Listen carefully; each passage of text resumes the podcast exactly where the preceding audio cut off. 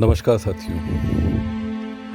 हमारे जीवन में कई ऐसे क्षण आते हैं, कई ऐसी छोटी छोटी घटनाएँ होती हैं, जिनके कारण हम हमारे मित्रों के प्रति, हमारे चाहने वालों के प्रति थोड़ी थोड़ी देर में अपनी धारणाएँ बदलने लगते हैं। कई बार कोई ऐसी घटना होती है तो हम उनसे खुश हो जाते हैं, फिर कुछ ऐसी घटना हुई कि उनसे नाराज़ हो जाते हैं, फिर दो पल बाद, दो दिन बाद, फिर से उनसे खुश हो जाते हैं।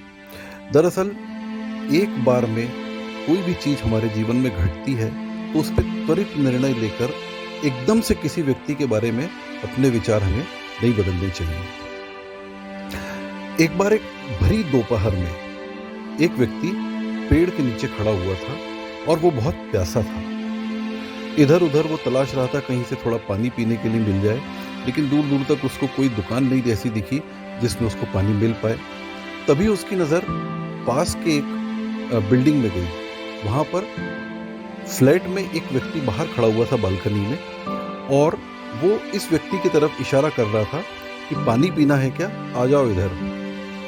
उसने इशारा किया। इसको लगा, वाह यार, क्या देवतुल्य व्यक्ति है। ये फ़ौरन उस बिल्डिंग के नीचे जाके खड़ा हो गया। बिल्डिंग के नीचे जाके खड़ा होने पर मनी मन सोच रहा था, देखो, दुनिया में ऐसे भी लोग हैं जो राह चलते व्यक्ति को पानी पिला रहे हैं। दस मिनट, पंद्रह मिनट हो गए, वो व्यक्ति नीचे उतरा नहीं। अब जब वो नहीं नीचे उतरा तो इसने बोला, बताओ कितने बदमाश टाइप के लोग हैं। एक प्यासे आदमी की मज़ाक उड़ा रहे हैं इतनी भरी दोपहर में। और मनी मन उसको गालियाँ देने लगा।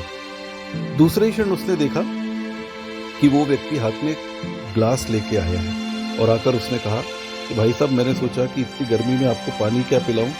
ये लीजिए थोड़ा, नींबू शरबती आप ले लीजिए। फिर उस आदमी ने बोला, अरे वाह वाह, ये तो देवतुल्य व्यक्ति है। बताओ, पानी की जगह एक अनजान व्यक्ति को ये नींबू शरबत पिला रहा है। वाह वाह, भगवान तेरी लीला बड़ी अपरंपार है। फ़ौरन उसने वो ग्लास मुँह से लगा के, जैसे ही एक घूट पिया, इतना खट्टा नींबू पानी था वो, उसने मनी मन सोचा, बताओ, कितना बेवकूफ़ आदमी है ये। इसमें इसने शक्कर तक नहीं डाली, और जैसे ही वो कुछ बोलने वाला था तो सामने खड़े हुए व्यक्ति ने हाथ में से पुड़िया खोली कागज़ की और उसमें से शक्कर निकाल के उसके सामने की। बोला, भाई साहब, मैंने इसमें शक्कर इसलिए नहीं डाली क्योंकि आजकल वो डायबिटीज़ की कुछ प्रॉब्लम रहती है ना लोगों को। उसने कहा, नहीं नहीं भाई साहब। और उसने वो पुड़िया लेकर अपने नींबू की शरबत में डाल दी और फिर मनीमन सोचने लगा, वाह वाह ये आदमी तो बहुत बढ़िया है यार। नींबू शरबत भी लेके आया और अलग से शक्कर भी लेके आया। वाह वाह, बहुत बढ़िया। फिर उसने जैसे ही उस ग्लास को फिर से मुँह को, मुँह से लगा के वो उसको पीने लगा। तो वो सामने वाला व्यक्ति बोला, भाई साहब, इस नींबू पानी के मैं बीस रुपये चार्ज करता हूँ।